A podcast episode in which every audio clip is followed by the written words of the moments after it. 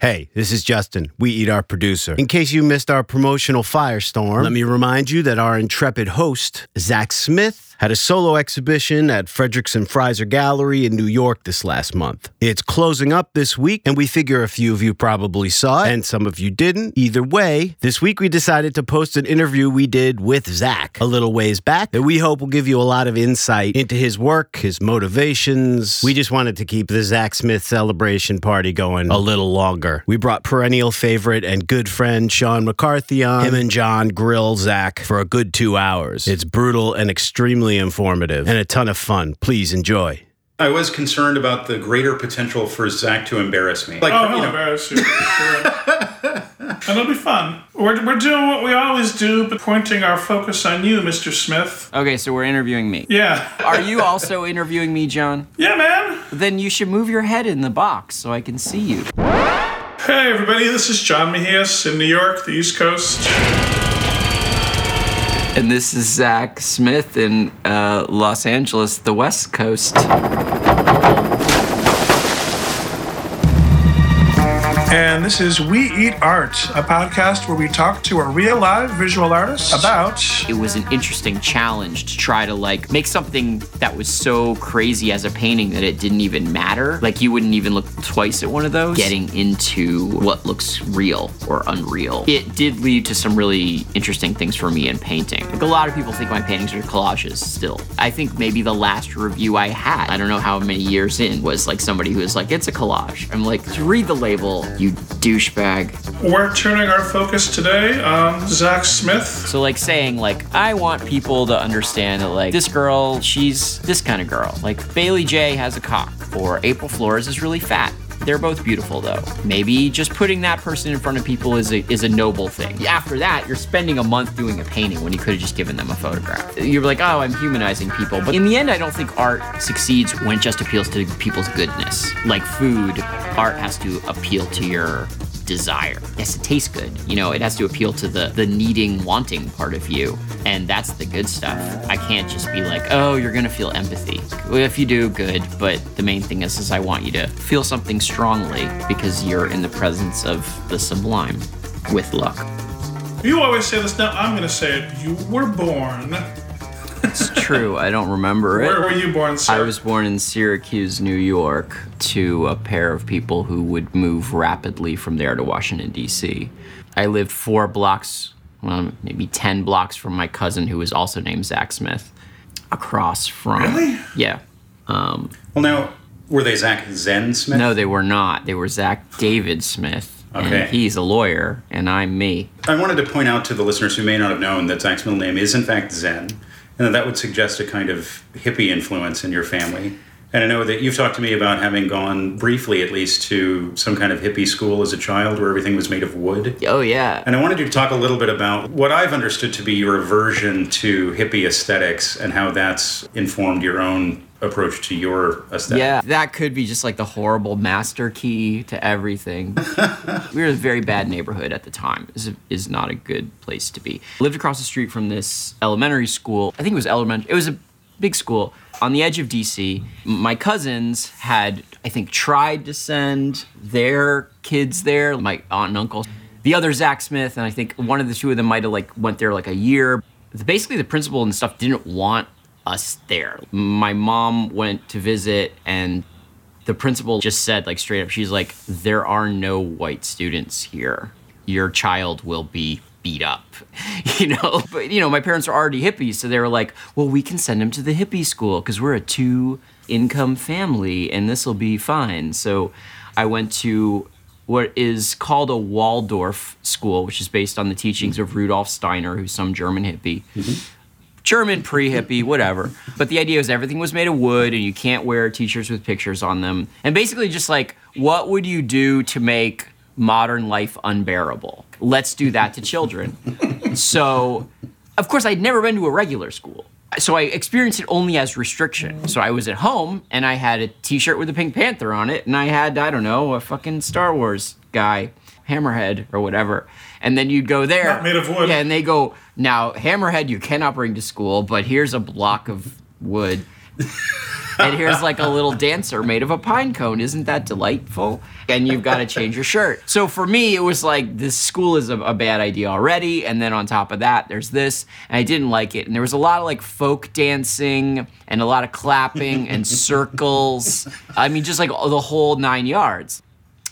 I would be like, Mom, Dad, this is bad. And they would be like, Well, you know, it's spiritual. And I'd be like, Oh, spiritual must mean bad things. then my parents got divorced shortly after that. Then, so then it was like, okay, well, now it's hard to send you there. But I think I got a, a year or two more of that kind of school. I mean, kids already hate school. So this is like school plus wood was like horrible. And then that part of DC, which borders on Maryland, is called like Tree City, USA, because there's just like a lot of trees, I guess. So I started to be like, I hated trees. I was like, trees are boring. There's like Fort Stevens and there's graffiti and trains, and those things are fun. And then there's trees, which are just in the way.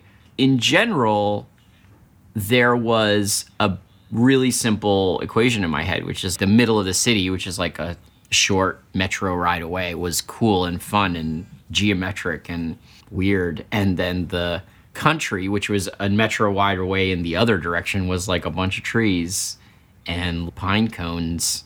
It was stupid.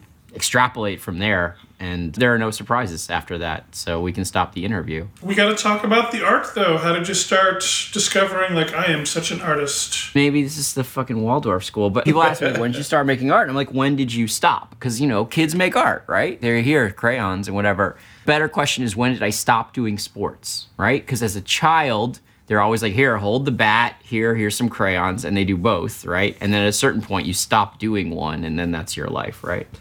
I was making pictures and stuff, and they would go, oh, these are great, I'm putting on the fridge. But I think the first time I went nuts with it, I realized this the other day in the car. Maybe re realized it. So my dad moved out to LA. My mom was still in DC. My dad moved out to LA, and he wasn't going to be a hippie writer writing about dragons anymore. He was going to be a TV writer he went to work for a TV company. TV company sounds like they make like Sanyo. No, like a network, Embassy Television, which did a bunch of sitcoms and movies of the week. They did Facts of Life and different strokes and stuff. But Stan Lee had come in to pitch a bunch of shows. Marvel was talking to the network about possible Marvel sh- shows. Of course, his assistant or whoever worked for him had been like, Do your kids need comics? Comics are great. And they just gave everybody who had kids like this massive stack of comics. And it was all the Marvel comics for that month. Then my dad brought it home and he was like, Oh, Stan Lee gave you a bunch of comics. And I was like, Whoa. And this was like so many comics. It was really hard to explain to anyone how many comics this was for a child. Like this would be like the amount of comics you would accumulate over like five or six years of just going to the store and begging your parents for comics. And at the time, you pick up a story and it's like issue 247. so you're trying to figure out like what was Spider-Man doing before this comic that he ended up fighting Magma Blaster and what's going to happen after because on the last page it looks like Magma Blaster pretty much has him, you know?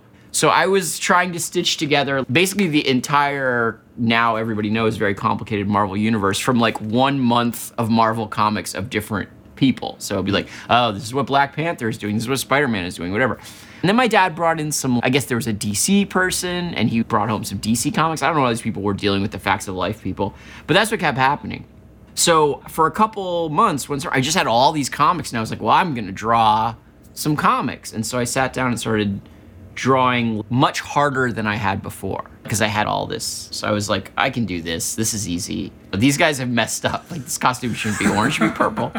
Simple. Were you already making those comics or making up your own? I was making up my own, but I would say they were somewhat derivative at that age. Sure. I mean, I don't know what the critical consensus would be now, but at the time, I felt like my work was not really that original.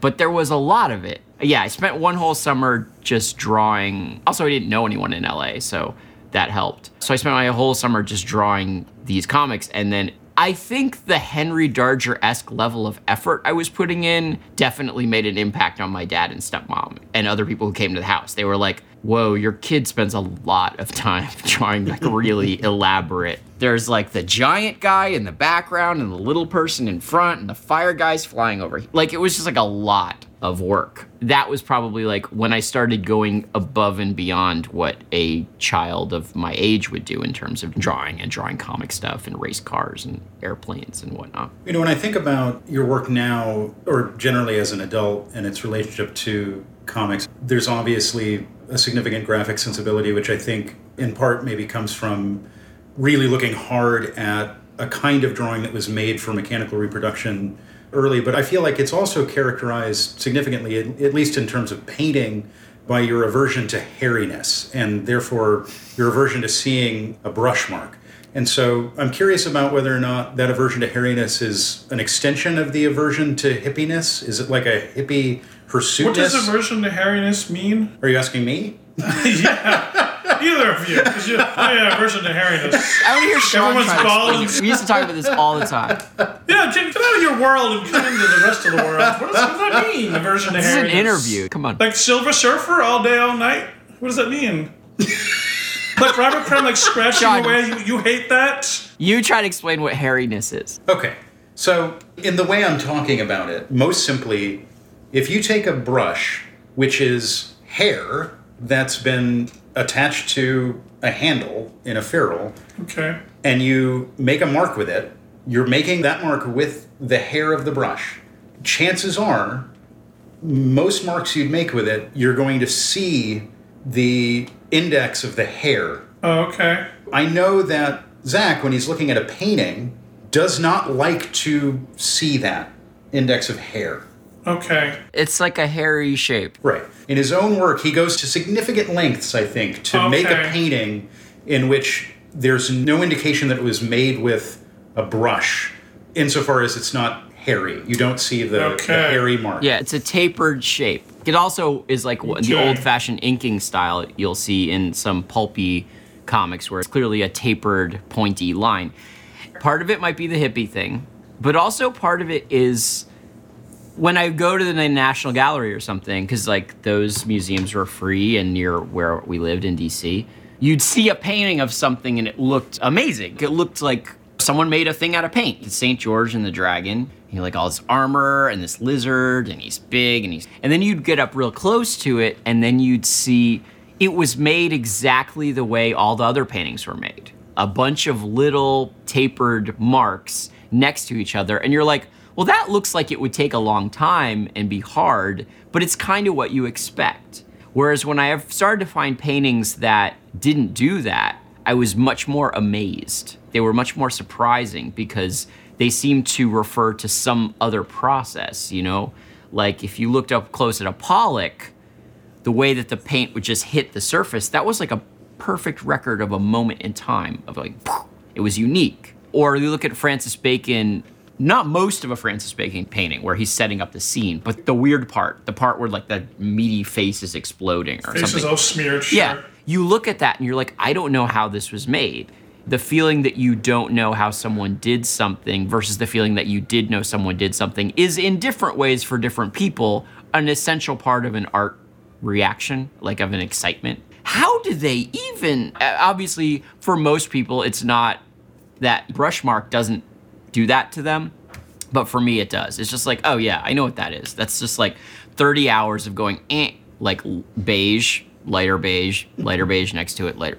And I didn't like the way it would turn any surface, like organic, inorganic, smooth, soft, into the same surface, which was slightly rough little marks of hair, like you see every day whenever anything in your life gets smeared. It's the exoticism of painting that I like, I guess. The fact that painting is a completely artificial activity that looks artificial and it looks like nothing else that people see in a day. There was always a disappointment, even in a painting that I like very much in reproduction, if I got up close to it and I could see it, oh, it's just done the way people do things. It seemed like a lost opportunity. You know, mm-hmm. the, the really good example, if anyone cared and was following me around, is that uh, portrait of Juan de Pareja in the Met, where it's Velasquez, and the face is just a mystery. Like there's this underpainting and there's this weave to the canvas, and you can see that those colors and shapes got there, but how he got them there is amazing. Like you can't even tell. And then as you go down, maybe he was doing it faster, maybe his assistants finished it. But lower down in the painting, when you get down to his clothes and stuff, you're like, oh, that's just brush marks. That was part of it, as was maybe the hippie thing, as was the fact that, you know, like most of us, the art that I loved first, I had only seen in reproduction. Mm-hmm. And I was always amazed, both with paintings and with comics, when I realized that, oh, that's just a drawing. That's just something that you could do. Like, I always assumed vaguely as a child that a comic involved some magical process in between, some machine that made all the lines smooth and made all the colors happen. But it doesn't. I think when I realized I was just a person drawing, I was like, wow, you could just do that. I'm glad I asked. Break down the hairiness. And you've also mentioned hippies like four times already, which I wasn't expecting at all. For Zach, you are a punk. How did you get into punk? My parents were hippies. You grew up in a good punk town. How did you get into punk? Well, I think my parents were hippies and I grew up in a good punk town. You know, you could stay home and play with wood, or you could leave the house and slam dance in front of the ice cream store, which literally they would do. Imagine like a winding college town kind of street, okay? This is the main drag in Takoma Park, Okay. right near the metro, that has like a hairdresser and a ballet studio and a karate studio and some Greek restaurant. And then a little gazebo with a little park, not a big park, but a little park. Across from the gazebo, there is Lickety Split, the ice cream store where Rollins got his first job, and the House of Musical Traditions, where you would get a sitar. That was where they got their instruments. One day I just saw these punks, like they were literally slam dancing at the gazebo, and I think there was a demonstration. Like someone was actually explaining to the crowd of shopping hippies, like, this is what we call slam dancing. It was super weird. Probably growing up in New York, you like organically get introduced to these things, whereas in DC, there's things and then someone gets paid to explain them to everyone. I think one day, one of my friends had gotten tickets to go see Guns N' Roses, and I was talking about that at a party, and we were like, oh my God, we're gonna go see Guns N' Roses, $30. And then my friend was like, I'm gonna go see Fugazi for $5. And I was like, five dollars. How is this even possible? And then from there again like those two things probably it, the interview's over. That was the beginning of the end for me. This is probably true of so many people including people we've had on the show. You live in this part of town and you feel like you are a freak and then you go and you're like oh but there's lots of freaks and some of them are attractive women. This will work out if i just try hard enough and we went and saw Fugazi right before going to see Guns N' Roses, and we saw them, and it was in a basement of a church, and it was so hot the walls were sweating. We sat on a table, and the table collapsed in the middle.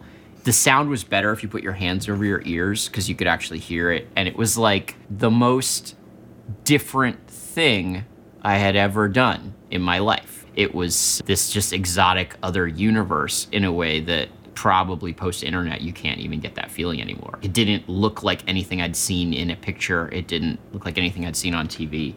And it was just another planet. A couple days later I went and saw Guns N' Roses at the stadium where Rock and Roll Parking Lot is filmed, like this big Yeah. And it was exactly what you'd expect. I mean, Guns N' Roses was great. It was Guns N' Roses, but it was like I was a million feet away and it looked like the MTV videos of them playing, you know, for a giant crowd. And I was like, I know where I'm putting my eggs. You could have ended up at like a honky tonk club and it would have been equidistant from your prior experience and exotic, but there must have been something specific about the punk scene that was attractive to you. That's actually a really good point because DC, the biggest two radio stations are WMZQ, which is the country station, and the R&B station, and DC also has the go-go scene, which is like hmm. this completely indigenous live drums dance hip hop thing which doesn't extend outside of DC and it also has like a lot of reggae. It's a weird town. The country music was part of like a sort of normal background. Like my mom would be dating some guy and he had kids and we'd go see their family and they'd be out in the county and they'd be Merle Haggard. And that just felt like part of the normal, oppressive, usual country music. and then on the bus every day, I'd take a bus for an hour because there were all these complicated integration schemes in DC. So I was in a really black neighborhood, but I was bused to a different really black neighborhood. And that was all r&b that was the sound of going to school. New edition and like Shalamar. That was all just like this undifferentiated haze. There was a certain kind of life that all that shit fit into. This is maybe a weirder thing. Maybe has something to do with more than just me. Country music and r&b are both about communities talking to each other kind of organically. The same way that reggae is for if you live in Jamaica. It's the sound of a community talking to itself about its own concerns and its own language. I lived in a community. Unless you live in a very, very insular, tiny universe, which there are a few pockets of this in the US, punk rock is always a critical voice. It's always a parasite yelling at. There's also like hip hop that's like this, where it's clearly outside of hip hop talking to itself. There's this underground hip hop, which is like, you guys are all talking about this, but this is what's really important. So it never settles into being an organic part of anyone's life. There's never you walk into the supermarket and you're just hearing like exploited play sex and violence. like no matter how boring and how co-opted that music gets, there's certain extremes of it. They don't settle in with people trying to do normal daily work and school. That was what I responded to. It's like a certain level of this would never be part of your daily life, no matter who you were. I would see like four doors down, a guy with a car up on blocks. I was like, that's the country music house. And then, like, literally next door to my house, there was a bunch of girls who were all the girlfriends of these dudes in this gang called the Brown Union, which is El Salvadoran gang, and they were always blasting like New Edition at school. You know, at the prom, they would just play R and B. I was like, this is like normal. This is like life. Whereas that was always a critical outside transmission from another planet. You know. Mm-hmm. Whenever I do visits to art schools like Pratt or RISD or whatever, kids are still into punk rock and someone's making That's art art about school, though. I'm getting someplace, which is that that seems to happen very organically, but punk has not been digested by the art world in any meaningful way, the way that rock and roll or jazz or other things have. I was recently at a lecture of Benjamin Buchloh talking about Raymond Pettibon, which was a mistake for a lot of reasons. he managed to talk about Raymond Pettibon for like an hour and a half without once talking about punk, which I thought was sort of amazing. There was a point at which also he mispronounced Pettibon's given last name as Gin as opposed to Gin. And it was a particularly embarrassing error because he was talking about a drawing that Pettibon made of Reagan, talking about how it's pronounced Ray Gin, G I N N, but he kept saying Ray Gin. And I thought if this man had ever once heard Black Flag or knew that Greg Ginn was Greg Ginn, he wouldn't be making this mistake. Not to go off on some crazy rant, No, take it. We're enjoying it. dovetailed also with his sort of suggestion that seeing Pettibon for the first time, he was amazed because the last American drawing he'd been interested in was Jasper Johns and Cy Twombly. And now here's this guy making these narrative drawings with people and words, and you know, as though there was 10 or 15 years of things that he's just completely ignorant of, despite being an art history professor. Anyway, but my point is, it's amazing that someone feels like they can speak authoritatively about something like that in the art world without having the first notion of punk as a cultural force. And so I'm just wondering if you feel like that's had any effect on your reception in the art world or if that's something you ever have to deal with. it's an interesting and thorny problem. There's one thing which is like the Thurston Moore effect, which is anything in music, the art world goes through Thurston Moore to have it explained to them. So like they have a Bowie show and they have Thurston Moore explains the Bowie show to you and they're like, oh, we want to talk about riot girl culture. And they go, well, Thurston or Kim Gordon, like, what is this? And then they explain. That's them. But it's also points to a larger thing, which is like punk is of course a big wide spectrum of things, and there's the artier end of it. The art world just kind of asks the artier end of it to explain everything to them in a wider spectrum. And this probably goes for a lot of things besides just like whatever we're into.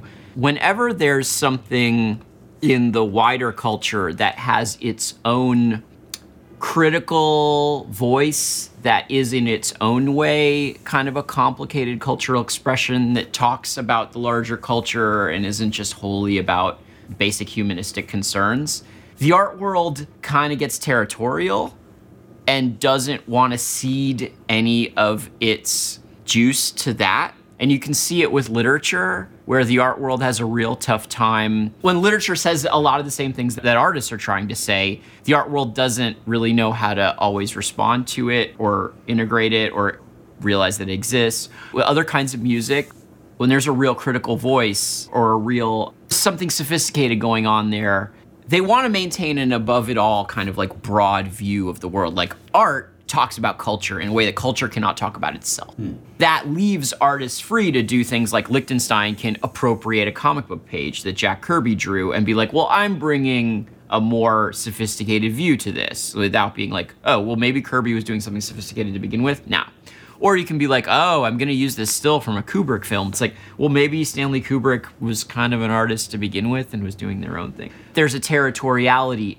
And the more that that culture is owned by not art people, the worse it is. Like Godard is an art person in a lot of ways. And so they're comfortable with being like, okay, Godard makes films and they're art films and we're cool with that. But like a bunch of kids living in a squat who are saying, basically the same thing that like a Berlin painter is saying. They have a real tough time just being like, okay, those kids said it. We don't have to then say it again in another language to our people. And also, you know, there's probably like some complicated class things. The art collectors and the art critics generally come from a little bit more of an upper class than the artists themselves. It's really hard to swing a dead cat in New York without hitting an artist who was like a hardcore kid as a child. There's lots of them, but the critics and collectors who are evaluating them are less so. They don't get that, or they go, oh, you've grown out of it, or whatever, your voice is different. It's like, you look at these people, it's like, no, it's like the same person. They used to draw a little cat sitting on a box in a sort of funky style, and that would advertise their friend's show, and now they're just doing that again in oil paint and you're buying it because it's intriguingly faux naive. Uh, we've not talked to a single artist on this podcast who grew up around any kind of music who is like, yeah, I grew out of that and now I have a different voice. They're just doing the same stuff. They're expressing the same ideas as far as they're concerned. That's pretty much what they seem to say. You have a lot of people who just don't have those experiences. They haven't gone to those places. They're not ready to accept that Crass has elaborated a fairly complex situationist critique of America. That's just a band and they have a cool logo and people like them when they're young. And it's like, mm, it's just one of those art world things. It's a class thing, I think. They swim around it, but they have a real tough time kind of just being like, yeah, that's it. Well, coming back to what you said about literature, we want to talk about Gravity's Rainbow in, in more detail in a bit. It's a book with which obviously you were significantly associated, and it's widely considered to be a difficult book. And I know you as someone who enjoys difficult literature. And I also know that you're someone who writes a column called Decoder. I feel like this podcast itself serves a similar function of demystifying art. So I wondered if you could talk a little bit about your appreciation for difficult and maybe even off-putting literature while you know working to make art and the art world maybe more accessible or more understandable to a broader audience. you kind of built it as kind of an opposition, whereas I hmm. kind of think of them as being similar in that I think a lot of people would agree to certain statements, but they don't think in those statements all the time. You could say, like, conflict is a basic force in human existence. Everything could be described in terms of conflict. And there's probably like 40 to 70% of the world, they'd be like, yeah, I'll buy that for a second. But they don't necessarily look around a room and think of all the conflicts that are going on. I always think in the metaphor of an immensely complicated but somehow legible network. That's the world. The world is really complicated and everything's connected to everything else in a way that eventually you could figure out. The maze or complex or a city or a dungeon, it's a web. That's how I think of the world. Things are connected to other things. When I came on Gravity's Rainbow, the way they described Gravity's Rainbow is like paranoid, because that's also the same kind of thinking, is you just see connections everywhere. But when I came on Gravity's Rainbow, the things that were very viscerally connected to anybody of that age, it's just like, you know, sex and death.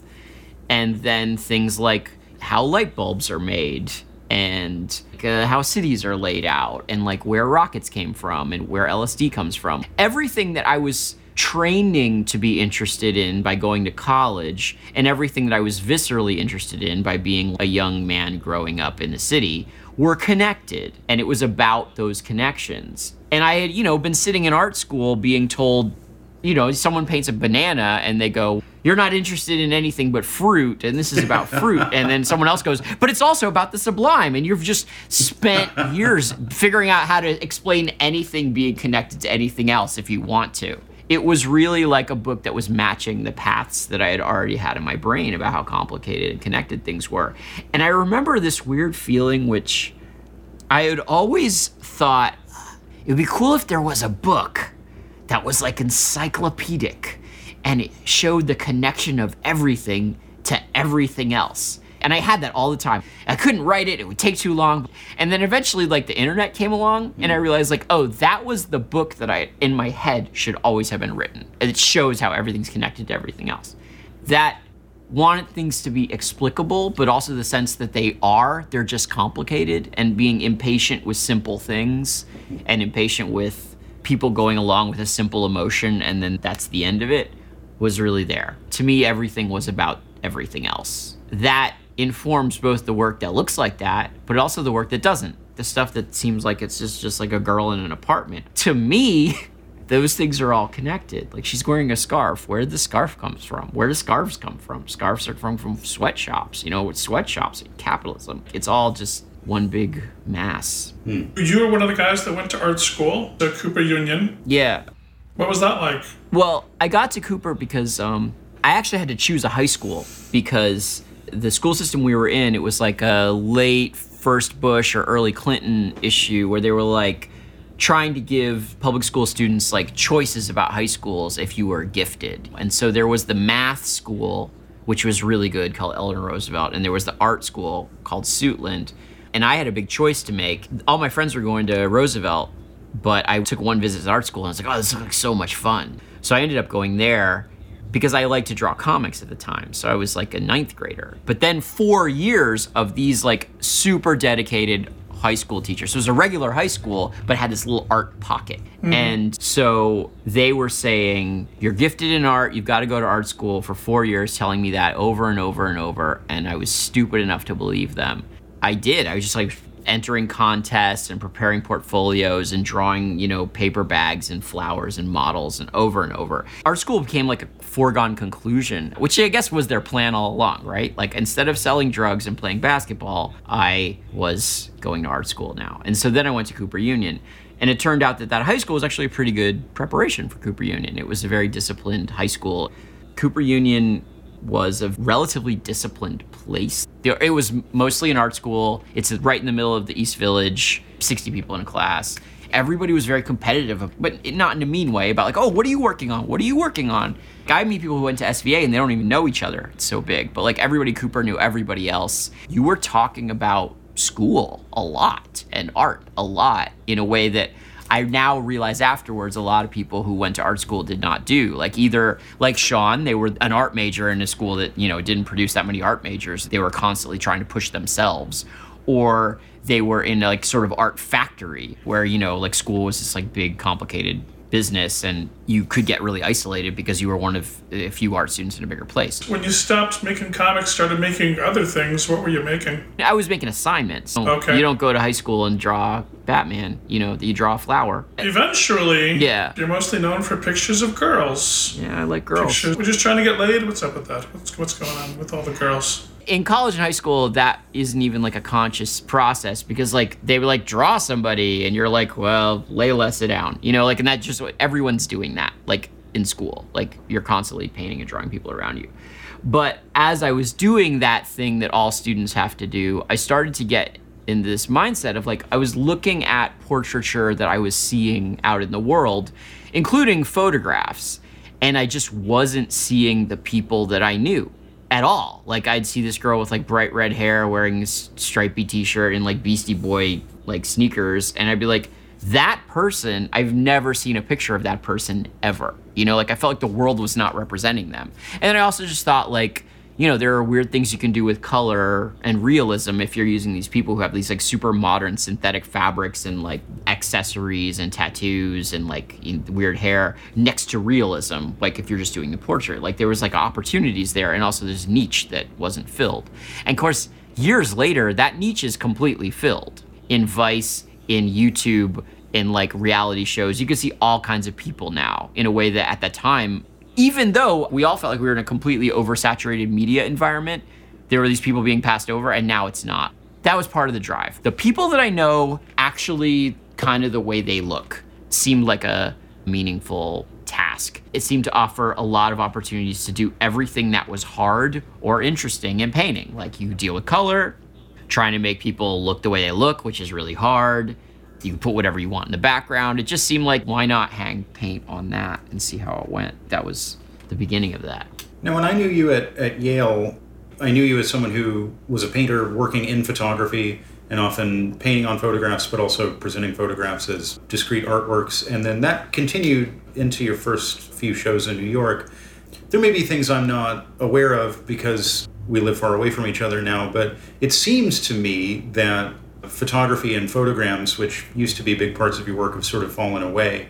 And I wondered if you could talk about that a little bit. All of that stuff goes back to the high school. Like they were teaching us sculpture and they were teaching us darkroom photography and printmaking and all that. I had learned all that stuff in high school, and like when I got to college, I didn't want to stop any of it. I was like, oh, this is all good. This is all fun. This is all crazy. So I kept trying to do all of those things as long as possible. And then printmaking, I realized after a while, it was just like so much cleaning. I don't know what you're talking about. And my feeling at the end is it always ends up looking a lot like a drawing. And then sculpture, where do you put it? And then photography probably hung on the longest because I had started doing these experimental processes where I was like taking paintings and sticking them in the enlarger. And on top of the annoying fact that nobody understood it, like I would explain it to a critic and they would be like, so you collaged a bunch of drawings. I'm like, no, you're an idiot. And that was very frustrating. In the end, what eventually happened is in painting and drawing, if I tried hard enough, do whatever I wanted. And I felt like in all the other media, I was always approximating what I wanted.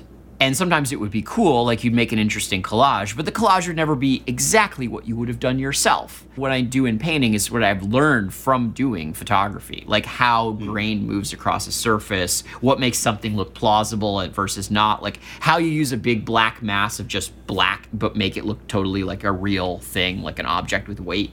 When I did something cool photography or collage, I would always say to myself, okay, but what if I did exactly the same picture, but I had painted it? Wouldn't that have been like 20 times more impressive and more fun to look at? And so in the end, like, even though those processes turned out like things that I really enjoyed, it was an interesting challenge to try to like make something that was so crazy as a painting that it didn't even matter. Like you wouldn't even look twice at one of those.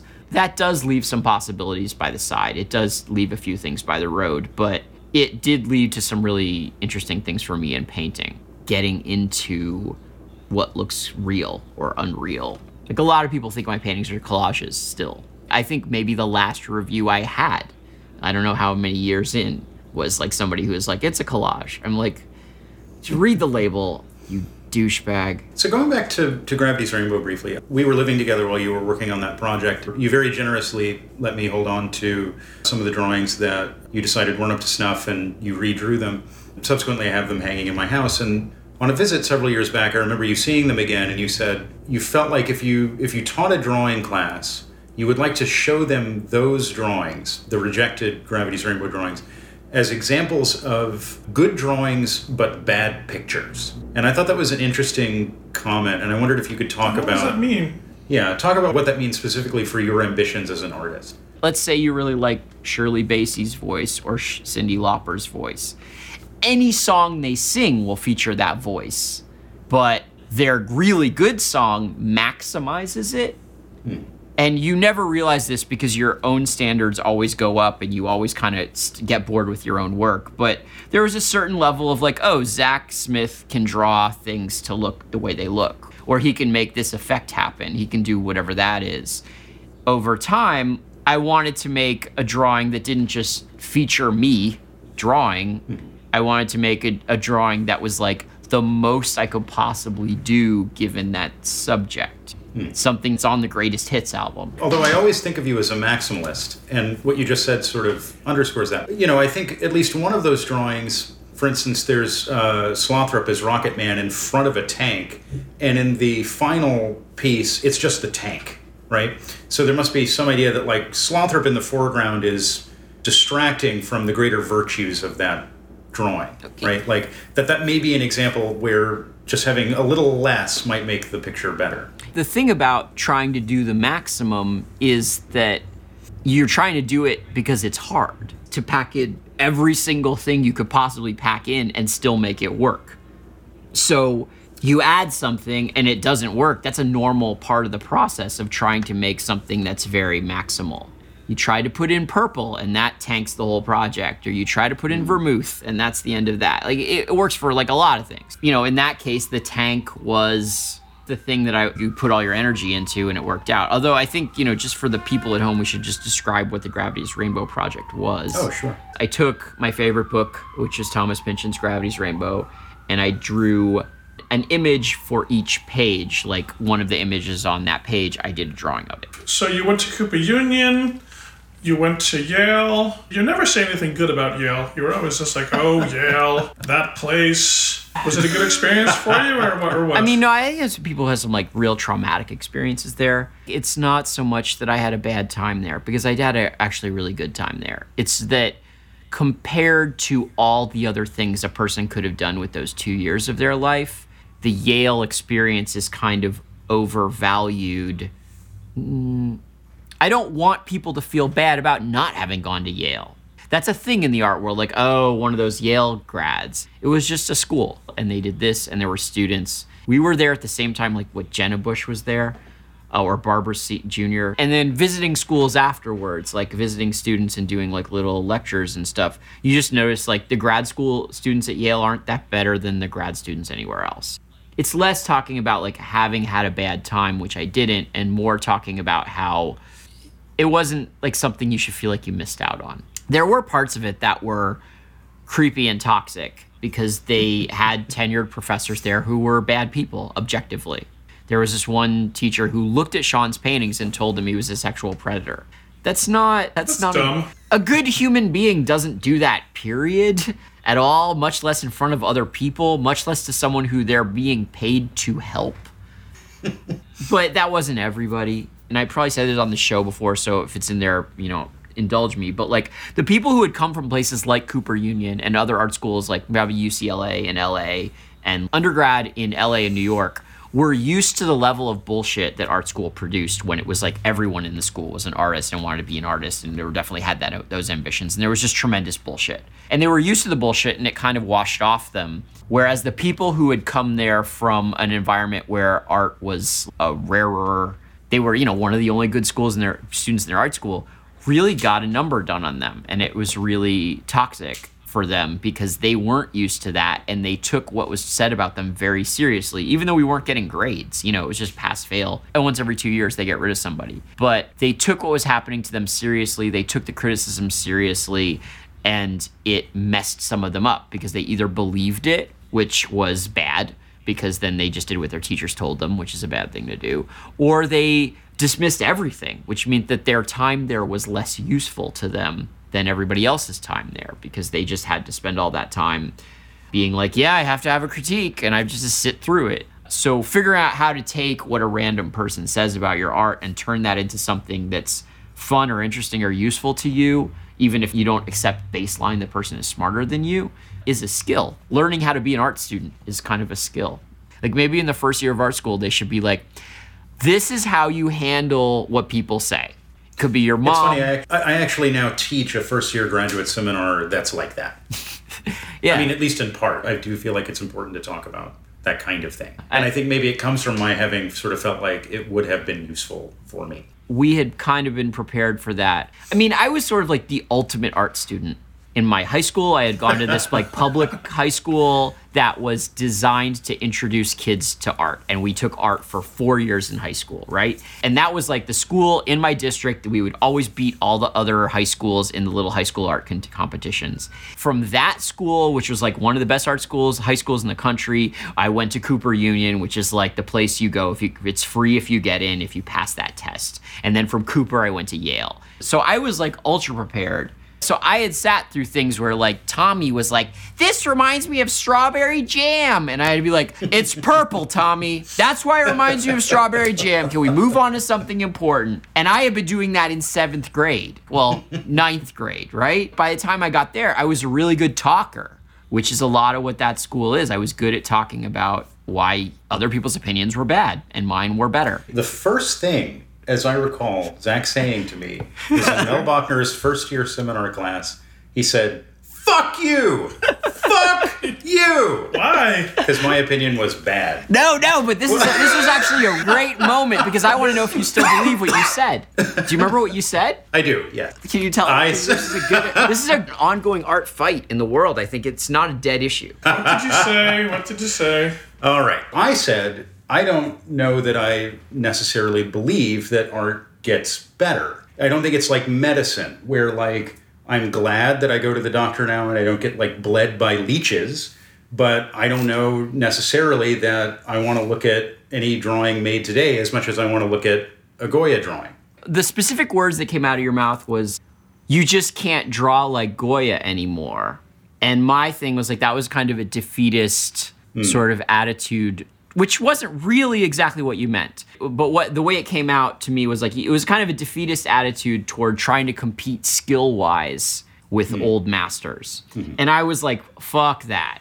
because I had heard that a bajillion times. Like Jacques Louis David, you can't paint a foot like him. And I was like, who can't do that? That's a part of my personality, whether or not it's a good thing. Is like, yeah, no, you can do that. Those guys just practiced a lot. But No, yeah. I think that is a good thing. Yeah, I probably agree with what you actually meant, but no, I, I just jumped on yelling at you all right. But I was used to that. That was a normal day for me. That was Cooper Union would just be like everybody like fuck you, and we were taught to take that seriously. And then the '90s ended, and no one did that anymore.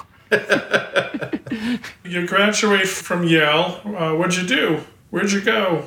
I moved to an apartment between a pit and a whorehouse, As we discussed in McCarthy's episode, I remember. which actually would be a good name for a critical review of either Sean or my work. Really, between a pit and a whorehouse. I actually feel like I had had a weirder time between college and grad school because between college and grad school, I ended up being an artist assistant for Tom Sachs and I ended up going to Japan and I had a bunch of weird jobs and I was like, what am I gonna do with my life? And then I went to grad school.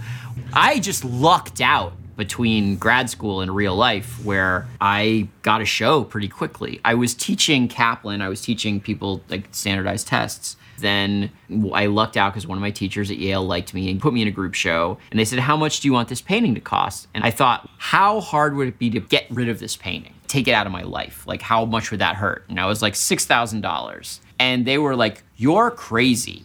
This is a good gallery and they can sell your painting for a good price. It was like a big poster size thing of my ex girlfriend.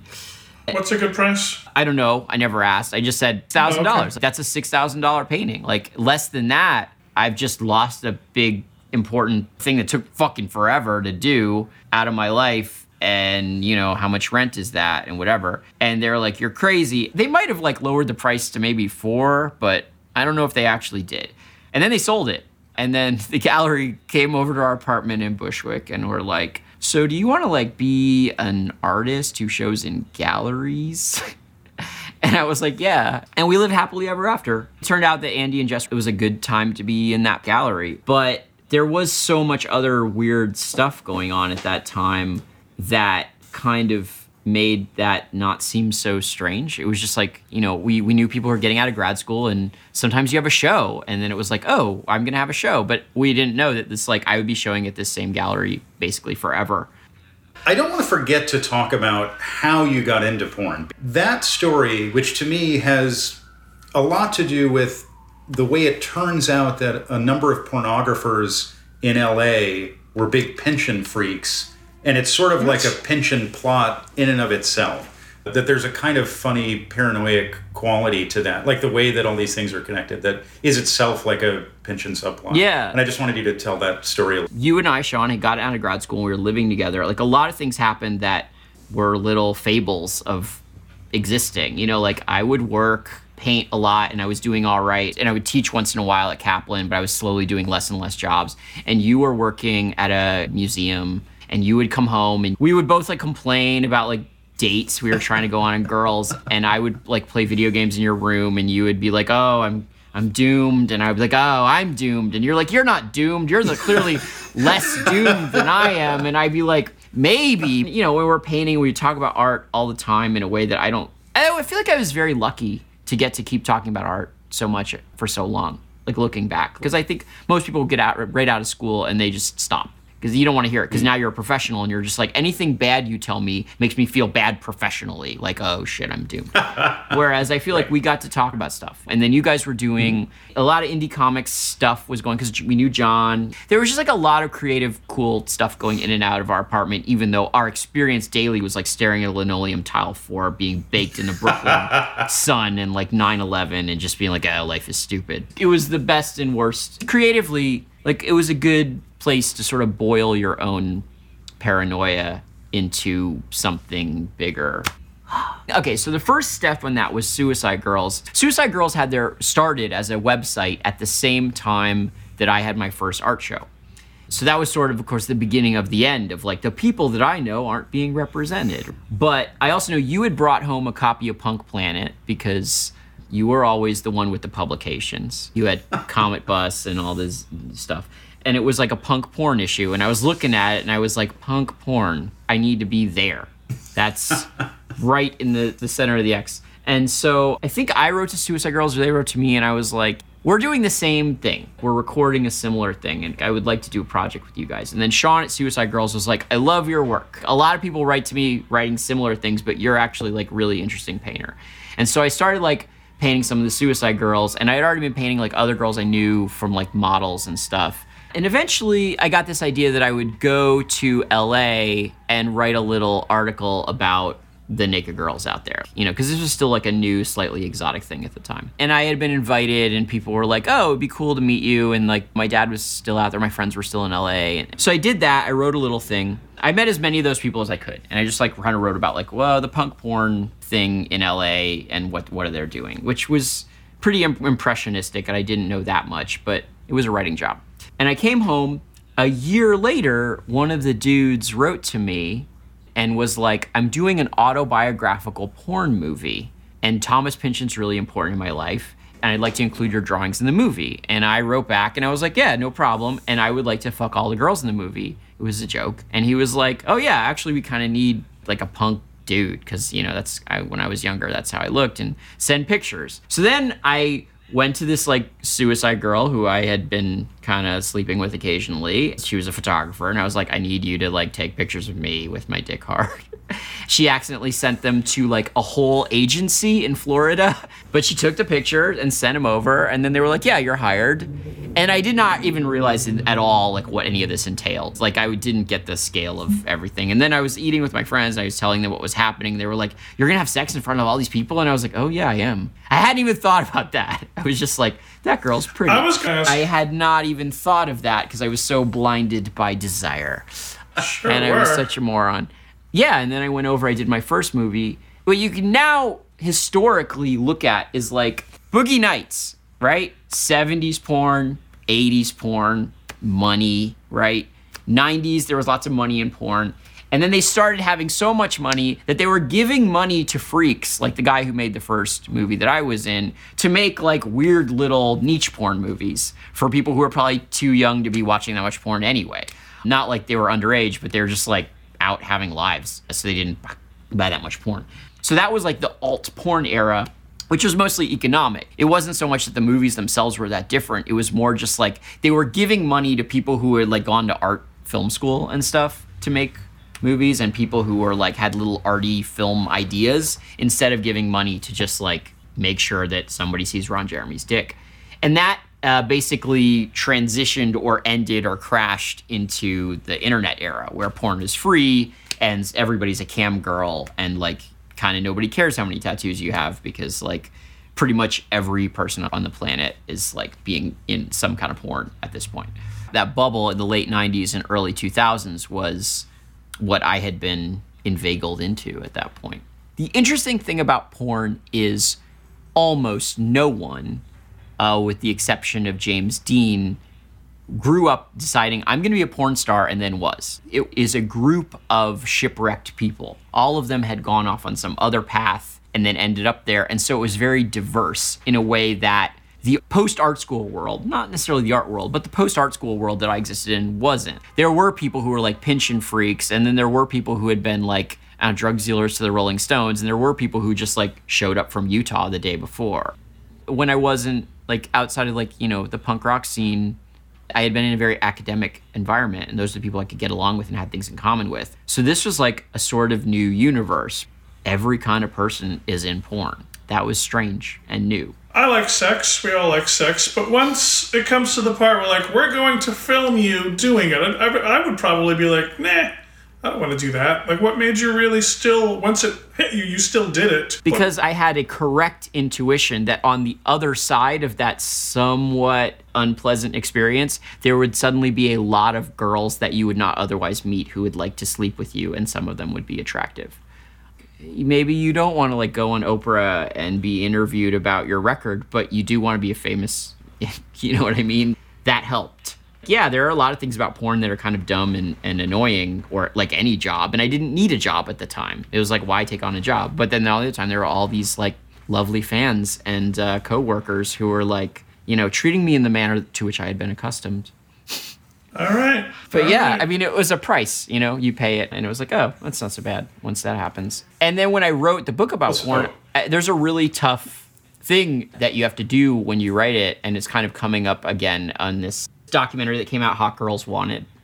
Uh, you don't want to feed into the narrative of everyone in that job is damaged. On the other hand, you don't want to feed into the counter Hollywood narrative of like, hey, we're having fun, fuck all you people. And writing my own book and like keeping track of all that stuff. It's like, on the one hand, you don't just want to like brag about how awesome things are because nobody wants to read that and it feels like a lie on some level. But on the other hand, you don't want to present everything as trauma and danger because that's not true either. It's just sort of like the pendulum swings are much wider than what I think most people are used to. There will be like these crazy ecstatic moments and there will be these like really fucked up, like beyond fucked up things that happen. Explaining that experience to people is difficult because the people who kind of most need to hear it are the people who are least wanna know about it. Hmm. You guys are art people and you have always seen my work as art you know? Yes. So I don't know how much of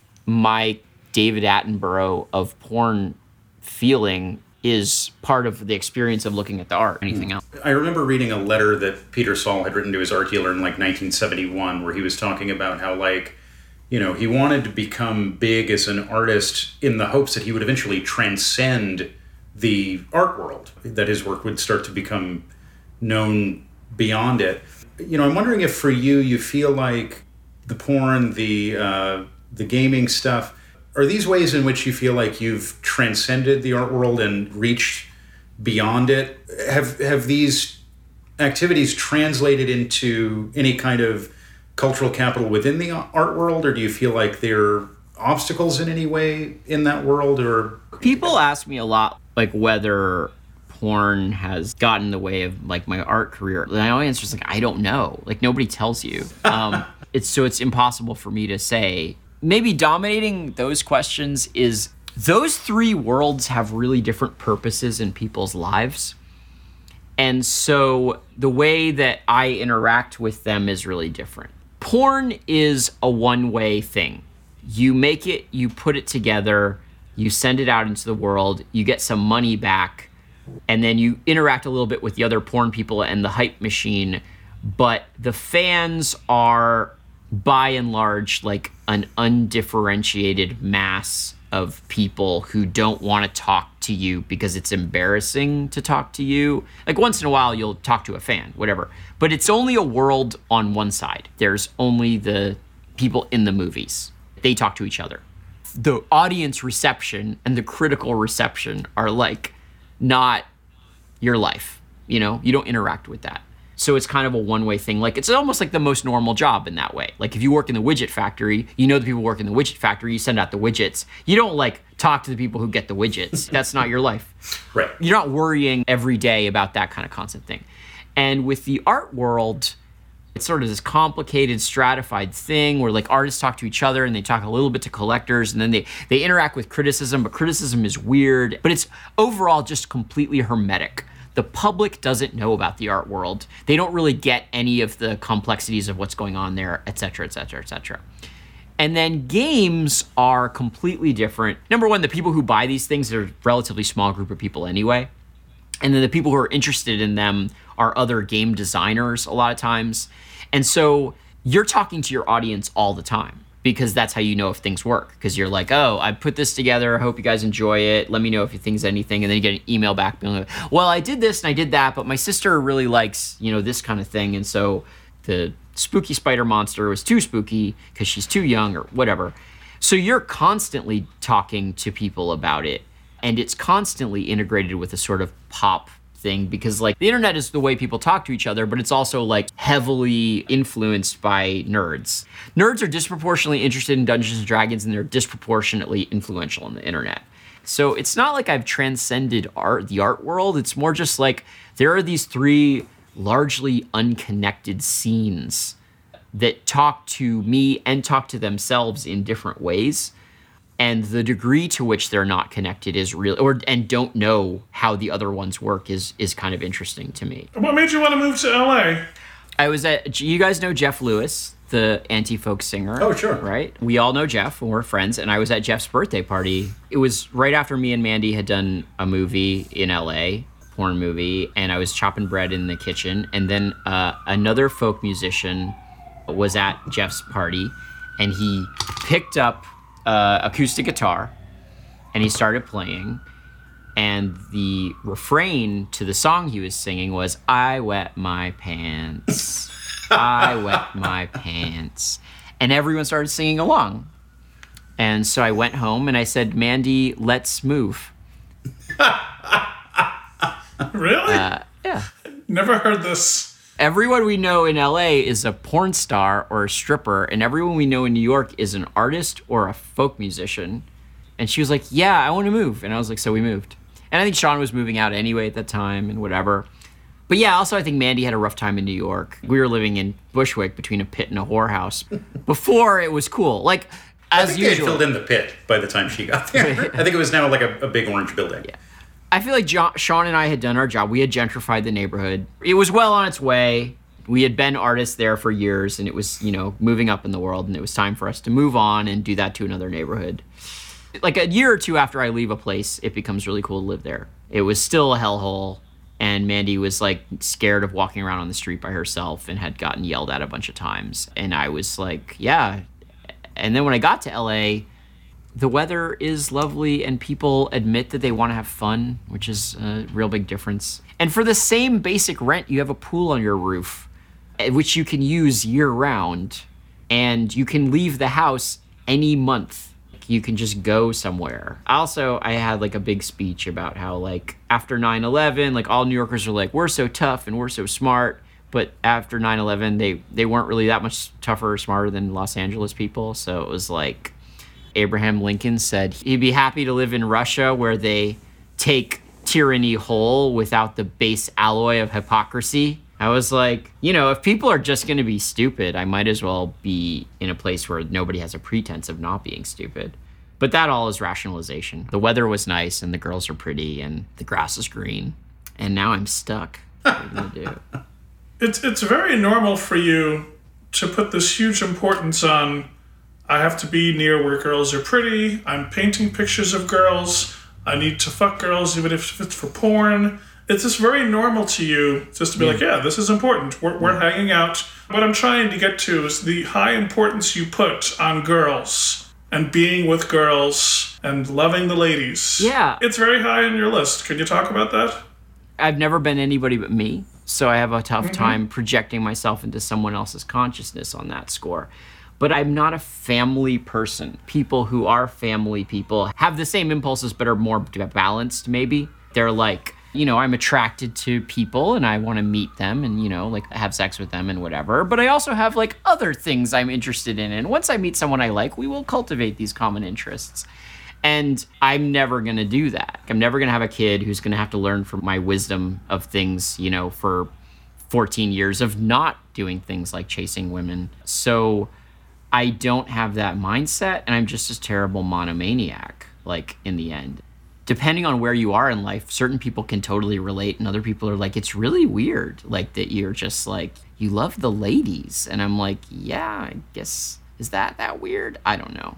She's like, Justin's over there, like nodding, like, no, it, it makes perfect sense to me. That's the thing. It's like you say that to like a lot of heterosexual men and lesbian women and they're like no that makes perfect sense. I would do that if i were you. And then other people are like what's up with that? You're just and i don't think people talk about it very much. I mean i think that's actually a really interesting thing about the porn sex conversation. We have so many jokes about sex. There's so much content there's so much glamour and there's so much sort of superficially interesting things to say about it that people don't really talk about the reality of their desire and how that works into their life and how they organize their life. You know, Sean's work is about that too. It's about how strange and sort of little chemical bomb sex and sexuality are when integrated into the life that we're all pretending we're supposed to be living because society is built around including children. Children are normal, and that's how we get more society is people have children. We have an idea of family entertainment, and we have an idea of a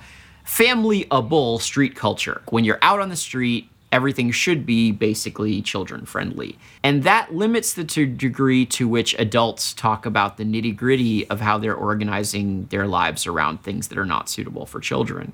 The degree to which people are honest about it and they get embarrassed and et cetera, et cetera, et cetera. There's a limit to the sort of public honesty. You know, despite everything we know about people, we still would have a tough time electing someone who is divorced and, you know, hadn't remarried, like a single person. You know, we elected Donald Trump, but a single person would be like, hmm, I don't know about this. There's strange things about that in the public discourse because the left hand and the right hand don't talk to each other very much. I think it's pretty normal in a lot of ways to organize most of your life around trying to sleep with people you think are attractive. I think a lot of people do it. But I also think that just saying that, it disinvites a lot of people from the conversation. It's like a lot of people Sure. are like, okay, I'm going to tune this out now because it's boring to me or it's not my life or it's not the way I organize my shit. On top of that, there's a sort of newer and more interesting thing, which is that the time at which just the basic base level experience rather than the production but the, the life experience of straight white cis heterosexual males people are starting to realize they feel like they've done that like they've seen all of that. When you're hearing about just a person's experience like they want uh, your work still like they'll be like yeah like if you made a cool tv show we'll watch it. If you made like you know you you own something you know we'll participate in it. You can make music we'll listen to it. But just being interested in that experience like what's it like to be a straight cis het white male is actually like losing currency very fast in order to be interesting simply as a life in the novelistic sense of like here's a normal life and here's a description of it it needs something else. Like it needs some other element. You need to be a little bit weirder or uh, a little bit more off of like what has uh, literature has created as the norm. That's an interesting place to be in if you happen to be one of those dudes because you're like oh the story of Zak isn't an interesting story anymore. It might have been like 20 years ago.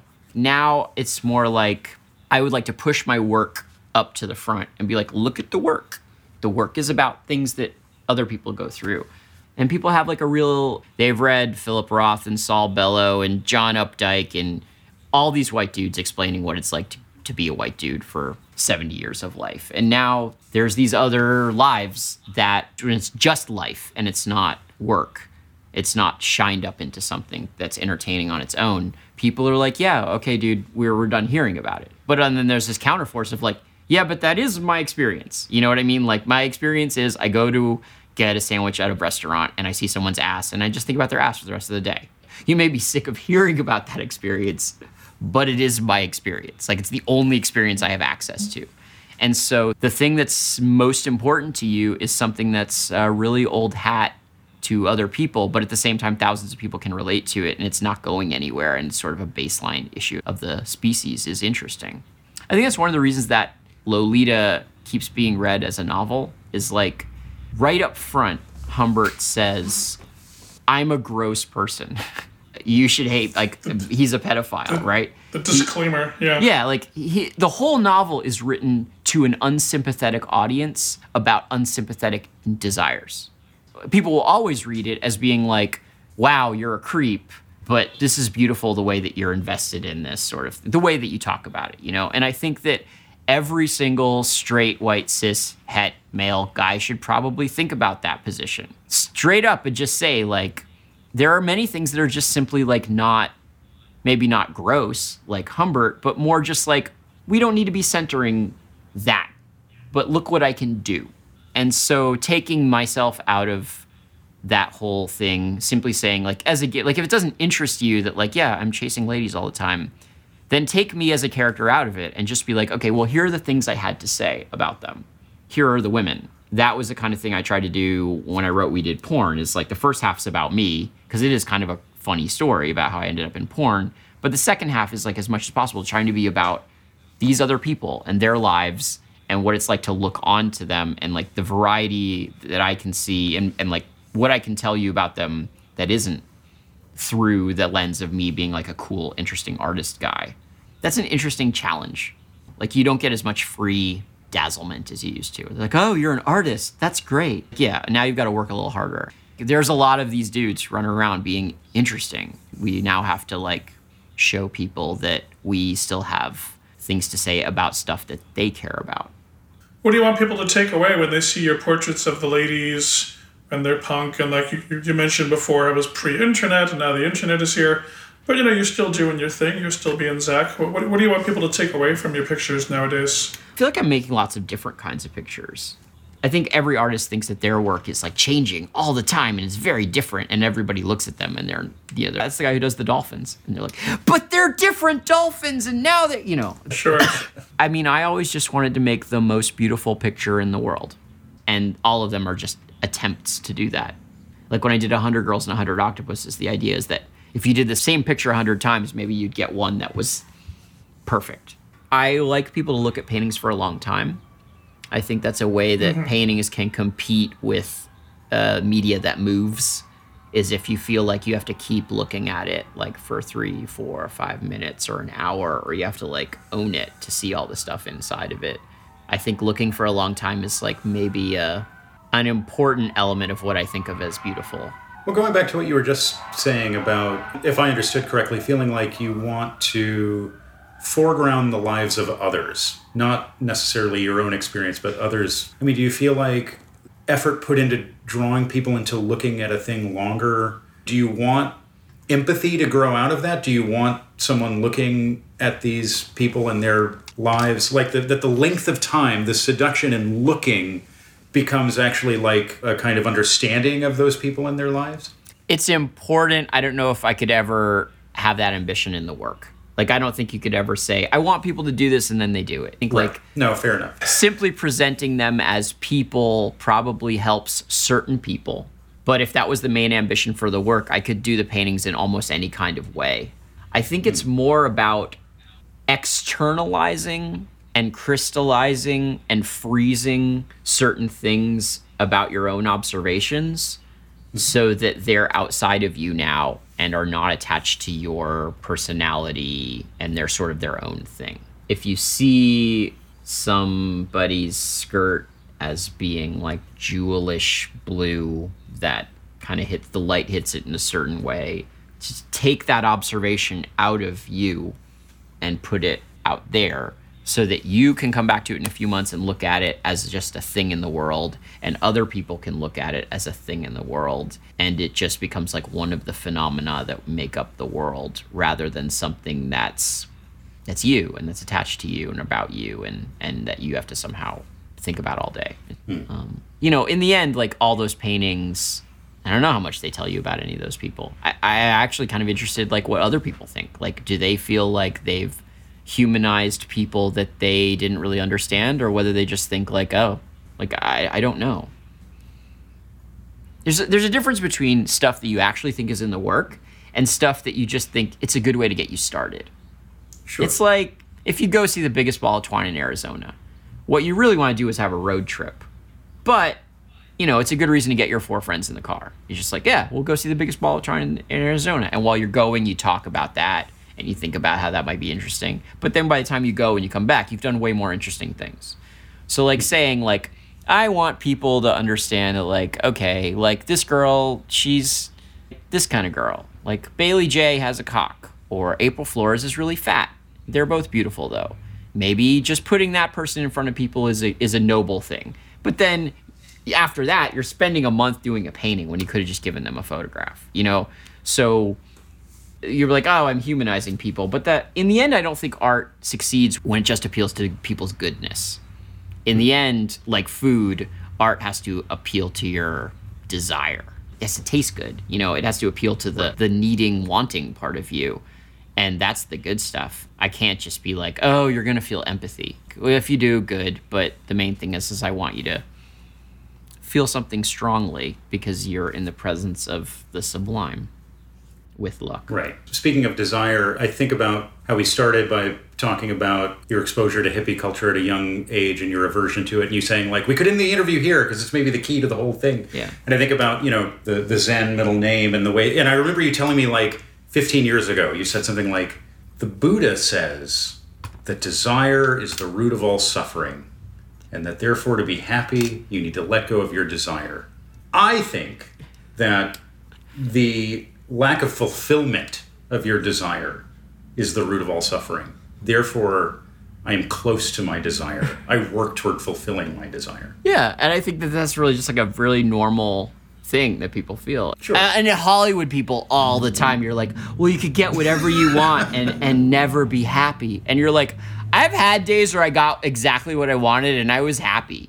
It's important to like say that like yeah, like sometimes things line up and you have a really good day and you're like, "Oh, that was good. I had a desire and it happened and now I'm happy." And like I'm a materialist.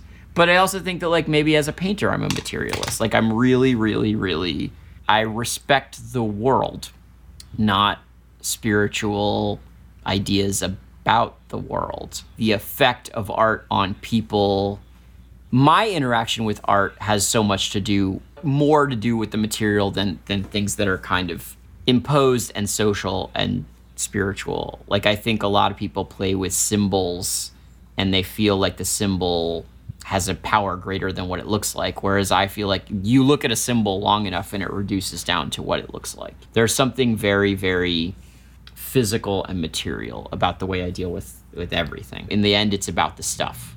It's about the stuff that you can touch and look at. I don't know what my work looks like from the outside. So the questions that I would get are interesting to me because I would never think to ask them. So I don't know what you guys think when you see a new show.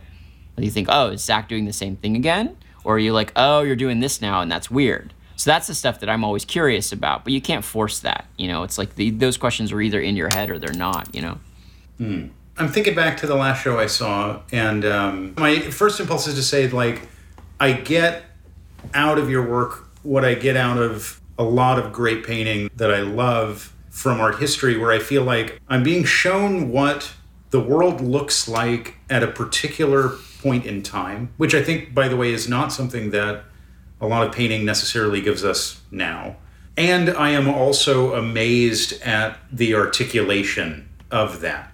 You know, I always worry that maybe it sounds sort of facetious when I say, for instance, that like, I think you are maybe the greatest painter of pizza, but I, it's not facetious. Pizza is a thing that is a part of our, you know, nearly ubiquitous part of our world.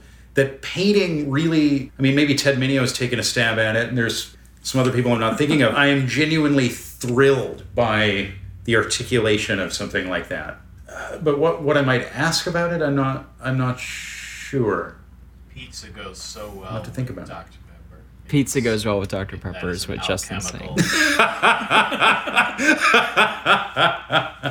Okay, so if you're a good painter of pizza, but then pizza is exhaustively photographed, right? So what do we need a great painter of pizza for? People know what pizza looks like. What does a great painter of pizza do that a great photographer of pizza hasn't already done for us, or or filmographer? Obviously, Well- we're interested in craft. Obviously, you know, we, we like some good craftsmanship. Well, not only that, but I just I think that um, pizza as a subject it aligns with your specific craft very well. The specific viscosity of the paint as it's used to indicate gooiness or fattiness. That's where I'm getting something that I don't get from a photograph of pizza. Because I always think like when Ted Minio deals with pizza, it's like a symbol of friendliness in his work. I just think of like a, a sort of cozy kids libraries and like, oh, we're gonna have pizza, and and there's something like fun and childy about his pizzas and the way he makes the pizzas, and they're kind of toy like, and I like them. Whereas for me, there's something about how like a pizza it shows up and it's hot and it's like glistening and wet and it's shared and then it slowly sort of fades into the yeah it, it fades into the background but it's still pizza. It's even cold. It's good. It's like sushi and that presentation is a big part of it like visually. When you can look at it and you know where you're because nobody gets a pizza because they want a meal so much as they get it because it's it's like a collective it's collective but mm-hmm. it's also tasty and casual there's pizza delivery boys and they're in porn all the time. Like it's like about desire but it's also about something shared and social. There's no other food that's like quite so oily and greasy right on top. You know like dessert it's not like a cake. Although there are a lot of artists who do some cool things with cake and the way cake looks like paint and icing and stuff. Cake is with you on a special occasion or if you're eating it without a special occasion it's a symbol you're going downhill. Whereas pizza's like everyday desire that you're like you know oh you saw some pizza at someone's house so what? But at the same time it's pizza. It's magical. Sort of like it's not a mundane food. There's something about its ubiquitousness as like a normal thing, but at the same time just being so kind of special that I think maybe makes it something that you could invest a lot of paint into and it feels right. The one I did that has like more pizza in it than anything is the one of Brandy Aniston. It's cut up into a bunch of different panels, you know, mm-hmm. rather than being one big portrait. So Brandy was this beautiful girl and she had her birthday party at this bar called the Down and Out. So, you know, she was really great and I like took a bunch of pictures of her and I was like, oh my God, she's so hot. And then we went to her birthday. She was like, come to my birthday party at the Down and Out. And she had like, it was a big bar and she had pizza at her table. And I just remember her we're going to her party and she was just sitting there talking to us with this big pizza that, you know, her and her friends had been out for about three or four pizzas. And the rest was just there, just sitting there. And like for an hour or two, we talked and she did not offer any of us any pizza. So, like, That's horrible. and it I don't think it was like an objectively mean thing. It was just like she didn't. uh, Think of it. Sure. There is a, a certain fickleness about desire. You go around wondering, like, you've got all this pizza, and you probably wouldn't mind if I had some, but has it ever occurred to you to offer me some of your pizza? Like, I feel like people feel that way sometimes about other people. Like, you have it, and you clearly aren't like real protective of it, but like, I'm, I'm right here, you know?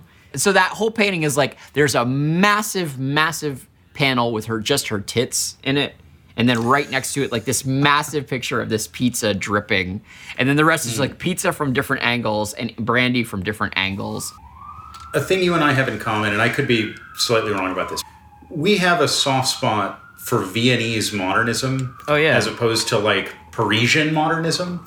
And yeah I feel like fuck in a way. Parisian it- modernism this is why you're here because And most people like- would oh, sorry, have please. said french modernism and you said parisian I I mean, I, I have a lot of thoughts about that and why that is. Maybe I'll I'll stop there and ask you. What do you you know? You know, if only there was like an art podcast where like two guys could just sit and talk to a, a niche audience about such a niche concern, that you could develop a conversation around such an idea. Parisian modernism versus Viennese modernism. So, for those of you uh, without a scorecard, Parisian modernism is like painting when it started to not look like pictures of stuff. You know, Impressionism and then moving into Cubism. Monet, Picasso, a lot of the fam- more famous. And then Viennese modernism would be the sort of twisted, not quite German freaks where everyone's holding their hands in a weird way, like um, Klimt, and then Egon Schiele, of course, and then maybe Kokoschka and mm-hmm. stuff like that. Parisian modernism. Oh, there's so many things wrong with Parisian modernism, right? Number one, everybody's happy. Like there's grass and like girls in hats and cute dogs, and they're just like, yes, but what if everything that was happy was kind of blurry? Also, you know, and you could like project onto that like some kind of ennui and despair and and disturbed psychology but in the viennese it's right on front because instead of painting in a blurry way they were like drawing which is all twisty and they would make these crooked angles and it was like everything's fucked up.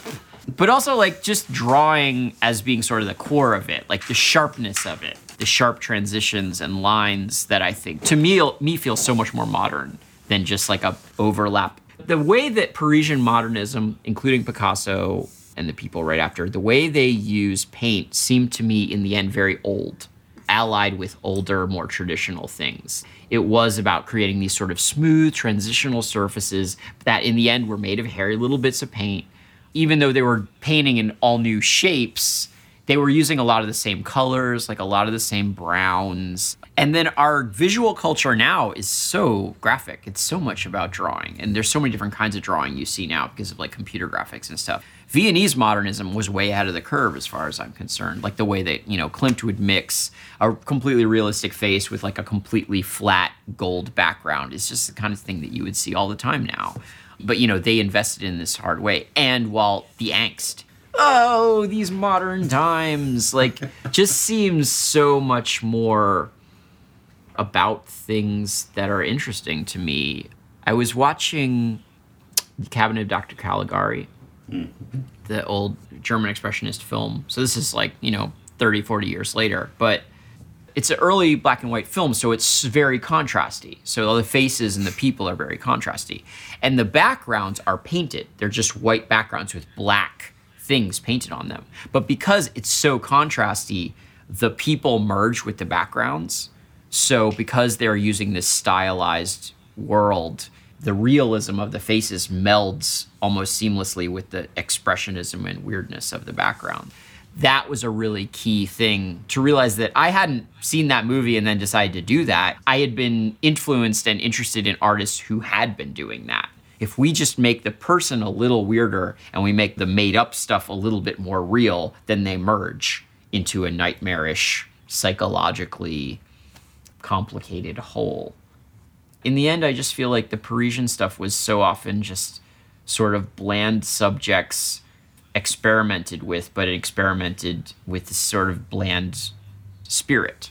What if the newspaper was next to the wine glass? Was if the letters in the newspaper are bigger, does it talk about language? I'm like, why are you talking about language? Like, who cares? Oh, a sad Spanish man with a guitar. Like, he's still sad. He's just sort of sad at an angle now. Like, like I don't know, like what did Picasso or Monet have to feel bad about?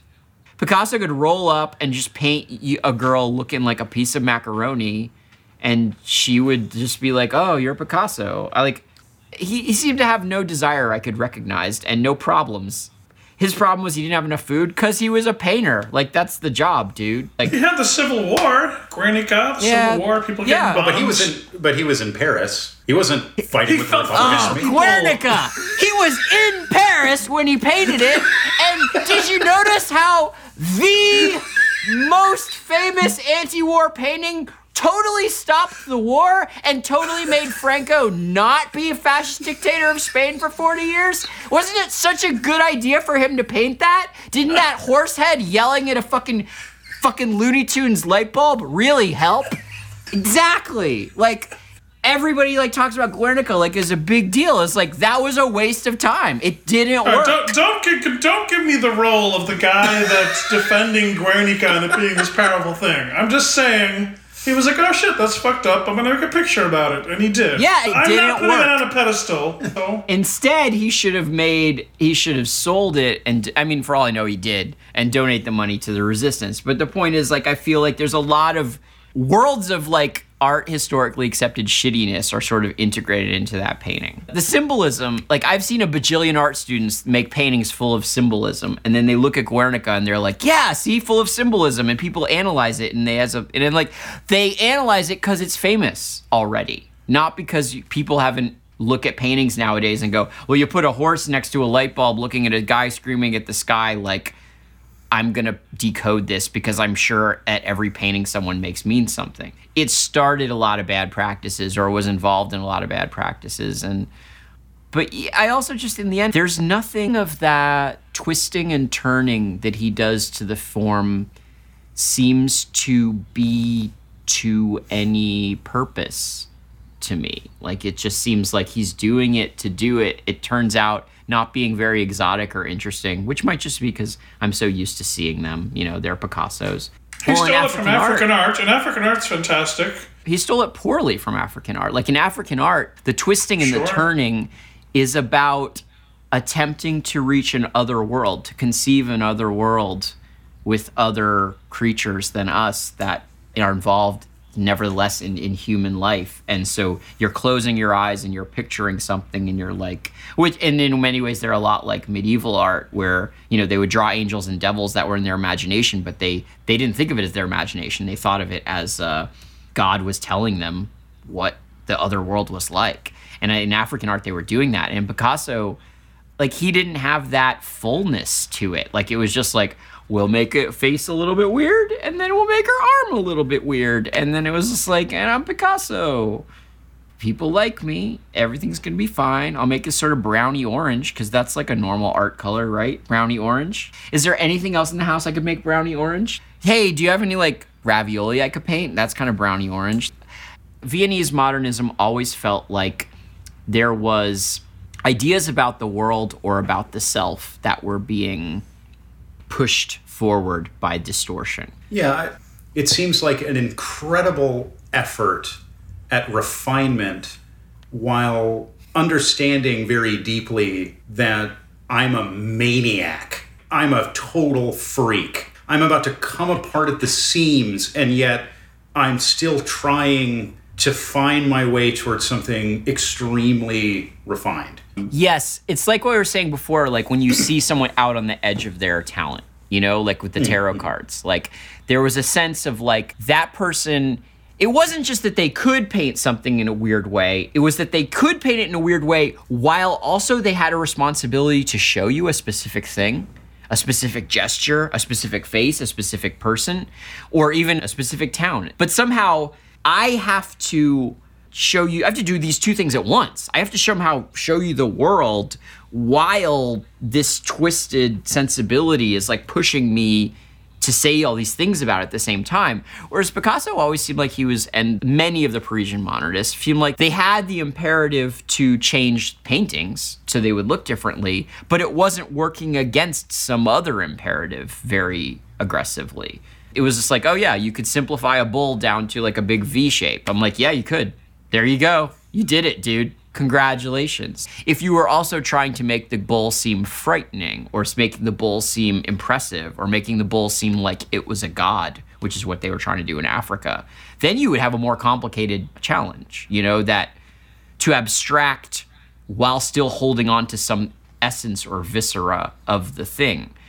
I think Vuillard and some of the early impressionists, Degas, often you did have that tension where it was like we're trying to abstract while still being like this is what a horse is like or something like something essential.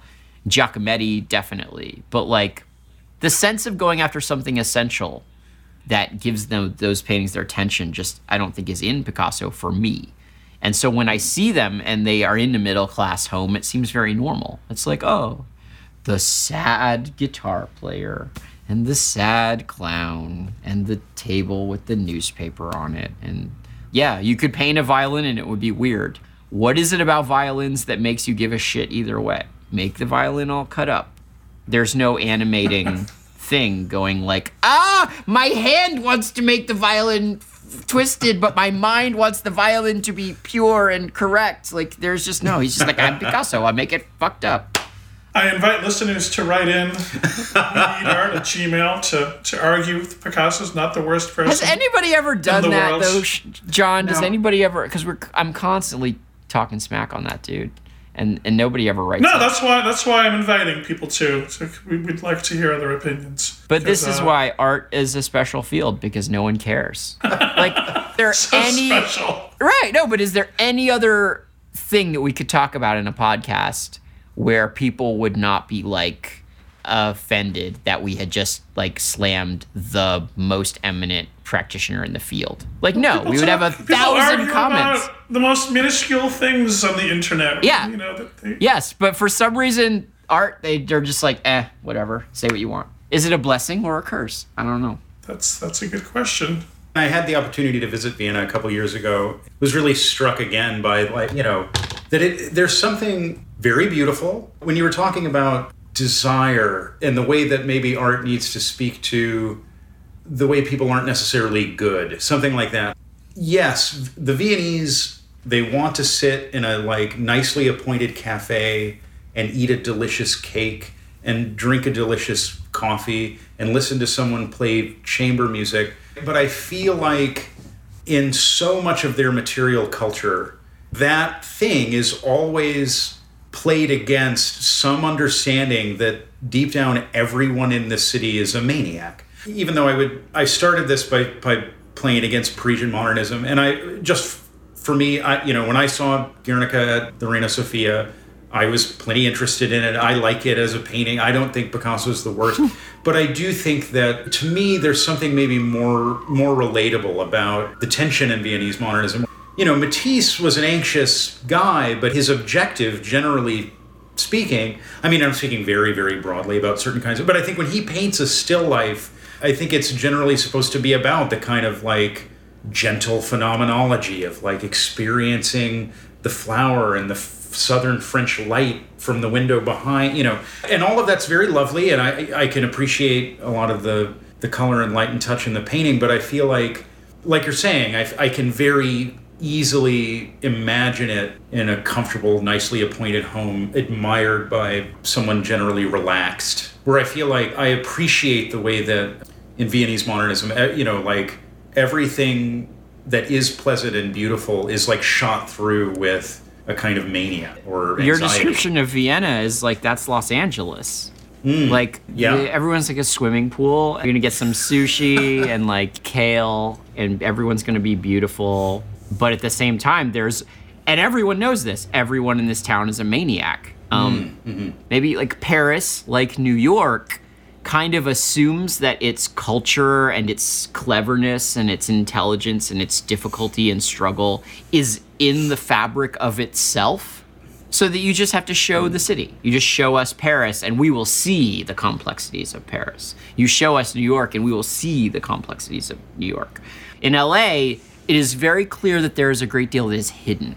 They say it in LA Story, like the girl's like, it's a city of secrets. You go down the street and there's like a car shaped like a hot dog driving next to you, and then, you know, somebody in like a yellow roadster but there's also like all these like neighborhoods and neighborhoods full of like buildings that look way more boring than New York because they're flat and like long and like they're not dense like New York and there's palm trees and there's this sort of blandness to like big stretches of it. But at the same time you'll hear these stories of like what's going on in all those houses. I spent a hmm. crazy night at like allegedly one of johnny depp's houses and marilyn manson was living there and manson was he was showing me johnny depp's theremin and he was like, "Don't touch the theremin," and he was like showing me Hitler's copy of Faust, and he and I was saying like, "Oh, I have a copy of Faust. My girlfriend gave it to me," and he's like, "But this is Hitler's copy," and I was like, "Oh, mine's like a first edition. It's like a Harry Clarke illustration," and he's like, "This is Hitler's copy of Faust." Like Marilyn Manson behind the facade of a completely ordinary suburban home,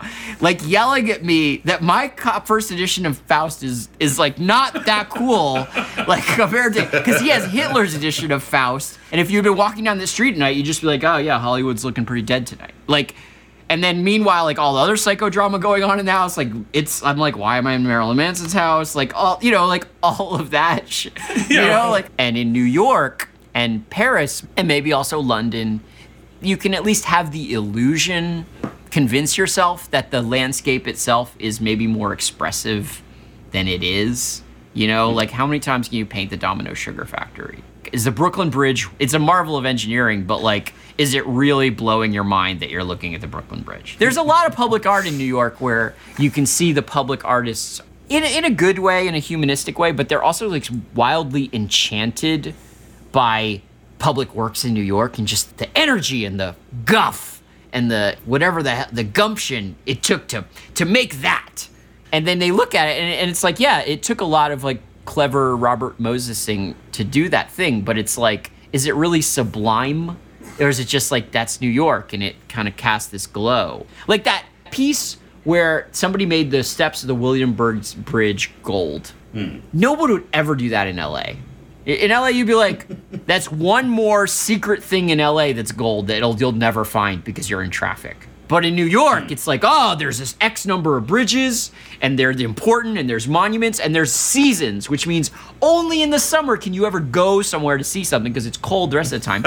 and we're and there's collective important things. Whereas in LA, everything's spread out and everything's hidden, but yet the whole world is like gossiping about what's going on in LA. The secret tunnels from the bottom of the Playboy Mansion to Jack Nicholson's house and James Caan's house. Like those are real things. There are secret tunnels. You know what it looks like? A hill. You know, Vienna is, from what I understand, because I have never been. It's like kind of ultra kitschy. You know, it's very prettified. Yeah, it looks like a wedding cake. The freakness underneath caused World War II. If you just stick your head out the window in LA and look around, walking on the streets, you know you're being lied to. So there's an anxiousness about appearances and about beauty and about dazzling presentation. Not quite at Las Vegas level, where you know that everyone's being destroyed, but you know that it's weird. Whereas in New York, hmm. you can maybe convince yourself that you go to Union Square Park and you're seeing life. Hmm. It's just close enough, even though there's tons of hidden shit in New York, of course. You're convinced that, like, this big hmm. fat Italian guy who's talking like this, he's Tony Soprano. You're seeing that guy, and you're like, I'm seeing a lot of the hidden world right now because I'm seeing this guy. That sense of secrets being essential to any kind of real life is very LA. And maybe that's why hmm. that's keeps going on as a thing. Because you're attacking New York, of course, and of course I have to say that there is a ton of hidden New York. Nobody even knows one thing about the Bronx, and the Bronx is fantastic for stories and things happening. And I don't want to hang out with Marilyn Manson. No, I mean, don't. you're right. No, that's why they're they're horrific stories. Okay, okay, They're good. stories that go against the, they, okay, the secrets of New York are often secrets which go exactly along with the mythology of New York. The public mythology of New York That's is like fine, though. Right, right. Like you got these wise guys, and you got Chinatown, and they're sneaky, and they're they're maybe doing like secret opium poker dens, and then you go into the secrets in New York, and you're like, oh, those things are true. Yes, there are actually gangsters running the clubs. Whereas in LA, the secret is always like Arsenio Hall is actually like a robot. They're weird. They're just completely off. The presentation, there's not just a secret layer to what you're seeing in LA, it is of a completely different tenor than what you're seeing. The appearance it's you know the classic movie thing of like the movie presents like a heroic story of good things happening and bad people being and then the studio is just like a bunch of assholes fighting with each other and drugs and the the two mythologies fight with each other whereas like I think there's a different drama in people's heads about New York, you know. There's a lot actually about Parisian modernism that I love, but I feel like there's not the sense that it needs to be defended. It, it won. It's dominant in a way that Viennese modernism is sort of thought of as like art for college kids, but you'll grow out of it. You know, similarly, even though I love New York and I've chosen to live here for 16 years because I love it, I will likely live here for the rest of my life. Nonetheless, even still, I get a little as someone maybe who came from somewhere else that has its own kind of uh, mythology, you know, there's something about the self mythologizing of New York that I feel like is a little silly, and that I also I would never have wanted to be one of those artists who came to New York in order to be a New York artist. Like I'm gonna work for Brice Marden, hand him bounty paper towels in his Long Island studio, uh, so that I can become part of this great lineage. Maybe I don't need to get into this in Zak's interview, but I I guess I'm saying that I sympathize in sort of both direction. I love New York, of course I love New York, but there is something like can be uh, annoying about its self-aggrandizement. it was very easy for me to not the degree that stuff is interesting like oh you'll be in new york you'll be an intellectual and you'll be connected to things and you'll see like life in all its different whatever it was really easy for me to just pick that up the parts of that that seemed like useful or interesting very quickly and move on because like my family is Jewish and from New York. Like I get that one for free. You leave Texas, you don't have to like experience Texas and the Texas landscape and the Texasness because you're from Texas, you know? Hmm. So even though I wasn't from New York, like the first few weeks in art school, I was like, oh, I'm an art student in New York, arguing with somebody who looked, you know, and then I'm gonna go talk to somebody who's like booked the Ramones 20 years ago for their first gig. I was an intern at Artforum, and I just feel like it was easy to collect that little piece of thing and be like, okay, I, I know what that's about. And I liked it and I appreciated New York, but I never felt like I was missing too much by not being there. Mm-hmm. I go back there and I feel like it's still a place I understand. Well, do you feel like you know the the closing of Brownies, the fact that the Continental doesn't have shows, that St. Mark's really, for the most part, just is like a place to buy bongs and falafels? I mean, do you feel like that trajectory has anything to do with that feeling? And do you feel like there's more rock and roll, more more punk culture, more things that are of interest to you actually in the street life of Los Angeles, like not just beneath the surface? I used to think that there was like New York decades and LA decades. The hmm. 60s were kind of a West Coast decade. And then the 70s were kind of an East Coast decade. And then the 80s were kind of, you know, Reagan, Sunshine, West Coast. And the 90s were kind of New York, dark, grungy. And then there was a bunch of stuff that, you know, was in the New York that I loved that was gone. So that definitely was a reason to leave. The artist story in, in New York is still there. It's just somewhere else. They just move around. You know, like there's somebody in Brooklyn Yeah. doing something crazy. You know, it, it's just that's not where I am. Hmm. The sense that I get in New York about history and the past and, and what's going on is that it's all there in a big heap. And if you just keep digging, you'll get more and more of it. You know, like there it is. Mm-hmm. Like you just keep looking and looking and looking. Whereas the sense I get in LA is that you'll never find it all. It's all Hollywood Babylon. It's all just like mystery. It's all just like Pynchonian weird shenanigans with aerospace and like Mexican immigrant stuff that that is like miles deep and hidden in its own history and like Hollywood stuff which is covered up. So yeah, it's like New York is kind of in its own way. It kind of wants people to visit and learn. And it will eventually mm-hmm. welcome you. And the more you want to learn, the more it will give you. It's a generous. There's a family there. You know, it's a you know, whereas LA is like a fort. You've got to break in. Do you think you're gonna spend the rest of your life in LA?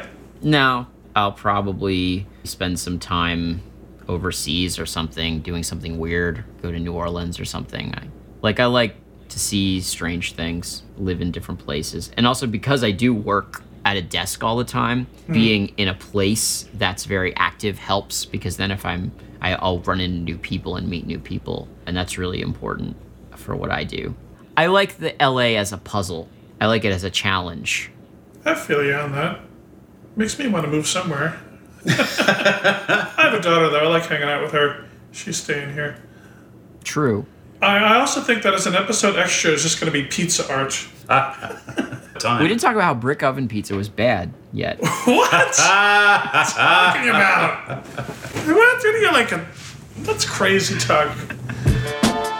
Thanks for listening to this episode of We Eat Art. Check out our guest, Zak Smith, his latest work at Fredericks and Freiser Gallery in New York is just about to close, but there'll be a lot of stuff coming up that we will announce on this podcast for sure. You can always check out his work online, just Google him. And remember that his name doesn't have a C in it.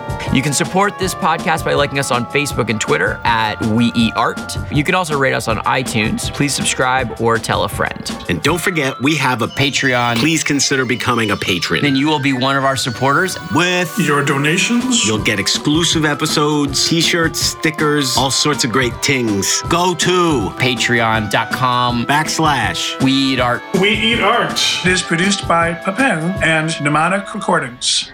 The engineer, sound producer, and editor is Justin Asher. Yeah, Justin's gonna be s- editing this forever. This, this blows away the James Jean measly three hours. We're gonna have to do a part two. You can do whatever you like.